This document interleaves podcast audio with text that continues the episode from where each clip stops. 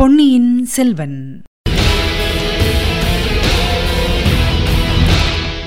வணக்கம். நீங்கள் கேட்டுக்கொண்டிருப்ப தமிழ் சேஃபம். தமிழ் சேஃபமில் இனி நீங்கள் கேட்கலாம் பொன்னியின் செல்வன். வழங்குபவர் உங்கள் அன்பின் முனைவர் ரத்னமாலா புரூஸ். பொன்னியின் செல்வன் பாகம் இரண்டு, சுழற்காற்று, அத்தியாயம் பதினான்கு, இரண்டு பூரண சந்திரர்கள். அன்று தஞ்சை நகரம் அல்லோல கல்லோலப்பட்டது. பல காலமாக தலைநகருக்கு வராதிருந்த இளவரசி மனம் மாறி தஞ்சைக்கு வருகிறார் என்றால் அந்த நகரமாந்தர்களின் எக்களிப்புக்கு கேட்பானேன்? சோழ நாட்டில் இளவரசி குந்தவையின் அழகு, அறிவு, தயாளம் முதலிய குணங்களைப் பற்றி தெரியாதவர்கள் இல்லை. தினம் ஒரு தடவையாவது ஏதேனும் ஒரு வியாஜம் பற்றி அவருடைய பெயரை குறிப்பிட்டு பேசாதவர்களும் இல்லை. இந்த வருஷம் நவராத்திரி வைபவத்துக்கு இளவரசி தஞ்சை அரண்மனையில் வந்து இருப்பார் என்ற வதந்தி முன்னமே பரவி மக்களின் ஆவலை வளர்த்திருந்தது. எனவே இன்றைக்கு வருகிறார் என்று தெரிந்ததும் தஞ்சை கோட்டை வாசலில் ஒரு ஜன சமுத்திரமே காத்துக் கொண்டிருந்தது. பூரணச்சந்திரனுடைய உதயத்தை எதிர்பார்த்து ஆஹ்லாத ஆரவாரம் செய்யும் ஜலசமுத்திரத்தைப் போல் இந்த ஜனசமுத்திரமும் ஆர்வம் மிகுந்து ஆரவாரம் செய்து கொண்டிருந்தது. கடைசியில் பூரணச்சந்திரனும் உதயமாயிற்று. ஏன், இரண்டு நிலாமதியங்கள் ஒரே சமயத்தில் உதயமாயின. தஞ்சை கோட்டை வாசலண்டை குந்தவை தேவி தன் பரிவாரத்துடன் வந்து சேர்ந்தபோது கோட்டைக் கதவுகள் தடால் என்று திறந்தன. உள்ளே இருந்து தேவியை வரவேற்று அழைத்துப் போவதற்காக அரண்மனை பரிவாரங்கள் வெளிவந்தன. அந்த பரிவாரங்களின் முன்னிலையில் இரு பழுவேட்டரையர்களும் இருந்தார்கள். அது மட்டுமல்ல, அவர்களுக்குப் பின்னால் முத்துப்பதித்த தந்த பல்லக்கு ஒன்றும் வந்தது. அதன் பட்டுத் திரைகள் விலகியதும் உள்ளே பழுவூர் இளையராணி நந்தினி தேவியின் சுந்தர மதிவதனம் தெரிந்தது. குந்தவை யானையிலிருந்தும் நந்தினி பல்லக்கிலிருந்தும் இறங்கினார்கள். நந்தினி விரைந்து முன்னால் சென்று குந்தவைக்கு முகமன் கூறி வரவேற்றாள். அந்த வரவேற்பை குந்தவை புன்னகை புரிந்து அங்கீகரித்தாள். சோழ நாட்டின் அந்த இரு பேரழகிகளையும் அங்கு ஒருங்கே கண்ட ஜனத்திரளின் உற்சாகம் கரைபுரண்டு ஓடியது. நந்தினி பொன்வர்ண மேனியாள், குந்தவை செந்தாமரை நிறத்தினள். நந்தினியின் பொன்முகம் பூரணச்சந்திரனைப் போல் வட்ட வடிவமாயிருந்தது. குந்தவையின் திருமுகம் கைதேர்ந்த சிற்பிகள் வார்த்த சிலை வடிவத்தைப் போல் சிறிது நீளவாட்டமாயிருந்தது. நந்தினியின் செவ்வரியோடிய கருநிற கண்கள் இறகு விரித்த தேன் வண்டுகளைப் போல் அகன்று இருந்தன. குந்தவையின் கருநீல வர்ண கண்கள் நீலோத்பலத்தின் இதழைப் போல் காதளவு நீண்டு பொலிந்தன. நந்தினியின் மூக்கு தட்டையாக வழுவழுவென்று தந்தத்தினால் செய்தது போல் திகழ்ந்தது. குந்தவையின் மூக்கு சிறிது நீண்டு பன்னீர்பூவின் மொட்டை போல் இருந்தது.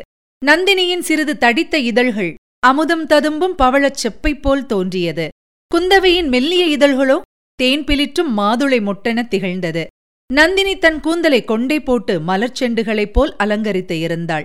குந்தவையின் கூந்தலோ இவள் அழகின் அரசி என்பதற்கு அடையாளமாக சூட்டிய மணிமகுடத்தைப் போல் அமைந்திருந்தது.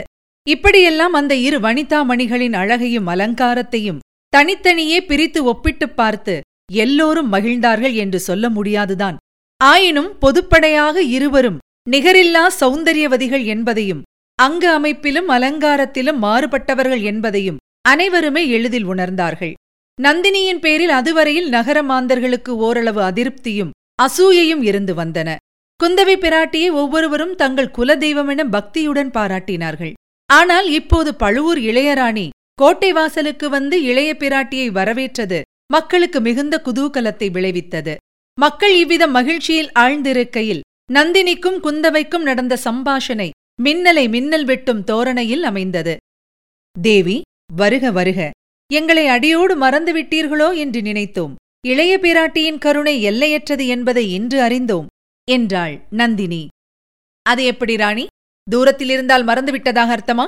நீங்கள் பழையாறைக்கு வராதபடியால் என்னை மறந்துவிட்டதாக வைத்துக் கொள்ளலாமா என்றாள் குந்தவை. தேன்மலரை நோக்கி வண்டுகள் தாமே வரும், அழைப்பு வேண்டியதில்லை. அழகிய பழையாறைக்கு யாரும் வருவார்கள்.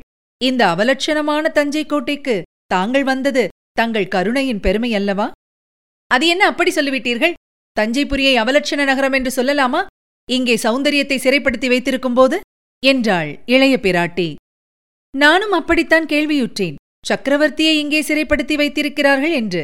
இனிமேல் கவலை இல்லை, அவரை விடுவித்து செல்ல தாங்கள் வந்துவிட்டீர்கள் அல்லவா என்று நந்தினி கூறிய போது அவளுடைய கண்களில் மின்வெட்டுத் தோன்றி மறைந்தது. அழகா இருக்கிறது. சுந்தரச்சோழ சக்கரவர்த்தியை சிறை வைக்க இந்திராதி தேவர்களாலும் முடியாது. சிறிய மனிதர்களால் எப்படி முடியும்? நான் அதை பற்றி சொல்லவில்லை. சௌந்தரிய தேவதையான நந்தினி தேவியை பற்றி சொன்னேன். நன்றாக சொல்லுங்கள் தேவி, அவர் காதுபட இதை சொல்லுங்கள்.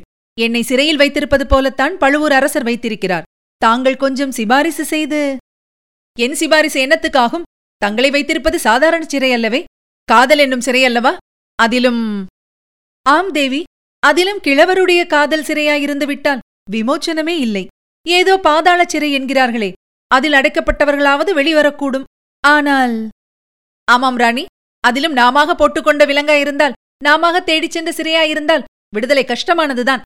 சீதை, கண்ணகி, நளாயினி, சாவித்திரி வழியில் வந்தவர்கள் விடுதலை தேடவும் மாட்டார்கள். அதோ அங்கே என்ன அவ்வளவு கூச்சல் என்றாள் குந்தவை பிராட்டி. உண்மையாகவே கோட்டை வாசலுக்கு சற்று தூரத்தில் திரளாக நின்று கொண்டிருந்த பெண்களின் நடுவிலிருந்து அந்த பெருங்கூச்சல் எழுந்து கொண்டிருந்தது. குந்தவையும் நந்தினியும் அவ்விடத்தை நெருங்கிப் போனார்கள். பெண்கள் பலர் ஏக காலத்தில் கூச்சலிட்டபடியால் முதலில் இன்னதென்று புரியவில்லை. பிறகு கொஞ்சம் விளங்கியது. இளைய பிராட்டியை அடிக்கடி அரண்மனைக்கு வந்து பார்க்க அவர்கள் விரும்புவதாகவும், ஆகையால் நவராத்திரி ஒன்பது நாளும் கோட்டைக்குள் பிரவேசிப்பதில் உள்ள கட்டுக்காவல்களை நீக்கிவிட வேண்டும் என்றும் அவர்கள் கோருவதாக தெரிந்தது. ராணி, தங்கள் கணவரிடமாவது மைத்துனரிடமாவது சொல்லி இவர்களுடைய கோரிக்கையை நிறைவேற்ற சொல்லுங்கள். கேவலம் இந்த ஸ்திரீகளைக் கண்டு பயப்படுவானேன்? இவர்களால் சோழ சாம்ராஜ்யத்துக்கு என்ன ஆபத்து வந்துவிடும்? பழுவூர் சகோதரர்களின் ஆணை நாலா திசையிலும் கடற்கரை வரையிலும் நீண்டு பறந்திருக்கிறதல்லவா என்றாள் குந்தவை. அது என்ன கடற்கரையோடு நிறுத்திவிட்டீர்கள்? கடல் கடந்து அப்பாலும் அவர்களுடைய ஆணையும் அதிகாரமும் போகின்றன. இதற்கடையாளம் சீக்கிரம் கிடைக்கும் என்று சொல்லி நந்தினி செய்த புன்னகை குந்தவையின் இருதயத்தை பிளந்தது. இந்த பாதகி வார்த்தையின் உட்கருத்து யாதாயிருக்கலாம் என்று சிந்தித்தாள். இதற்குள் நந்தினி பெரிய பழுவேட்டரையரை சமிக்ஞையால் அருகில் அழைத்து அப்பெண்களின் கோரிக்கையையும் இளைய பிராட்டியின் விருப்பத்தையும் தெரிவித்தாள். இளைய பிராட்டியின் வார்த்தைக்கு எதிர்வார்த்தை ஏது என்றார் பழுவேட்டரையர். பின்னர் ஜனத்திரளின் கோலாகல ஆரவாரத்தினிடையே அவர்கள் கோட்டைக்குள் பிரவேசித்தார்கள். அன்று முதல் சில தினங்கள் தஞ்சை நகரும் சுற்றுப்புறங்களும் அளவில்லா குதூகல ஆரவாரத்தில் திளைத்துக் கொண்டிருந்தன. குந்தவை தேவி தஞ்சைக்கு வந்த சமயத்தில் நவராத்திரி உற்சவம் சேர்ந்து கொண்டது. பழுவேட்டரையரும் தம்முடைய வாக்கை நிறைவேற்றினார். தங்கு தடையில்லாமல் அந்த பத்து நாட்களிலும் ஜனங்கள் கோட்டைக்குள் புகவும் வெளிவரவும் அனுமதித்தார். கோட்டை வாசற்கதவுகள் சதா காலமும் அகலத் திறந்திருந்தன.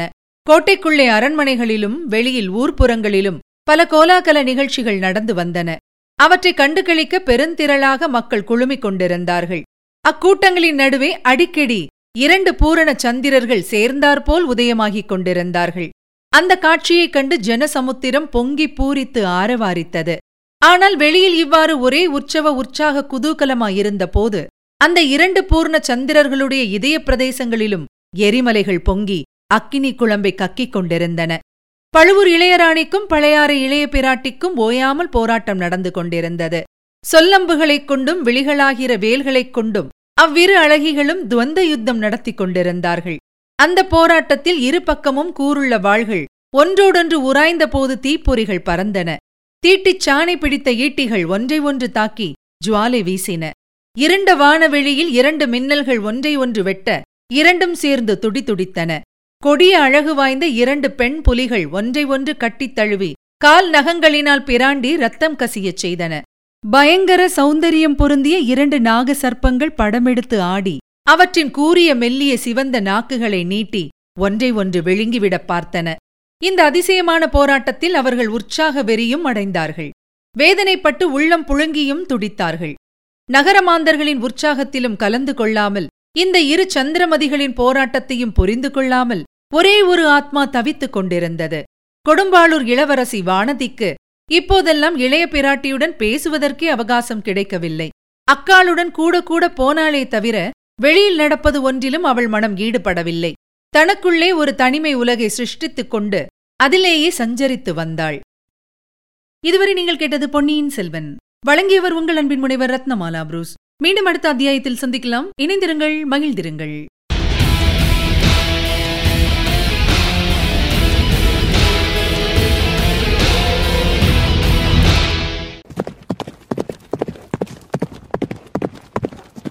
பொன்னியின் செல்வன்.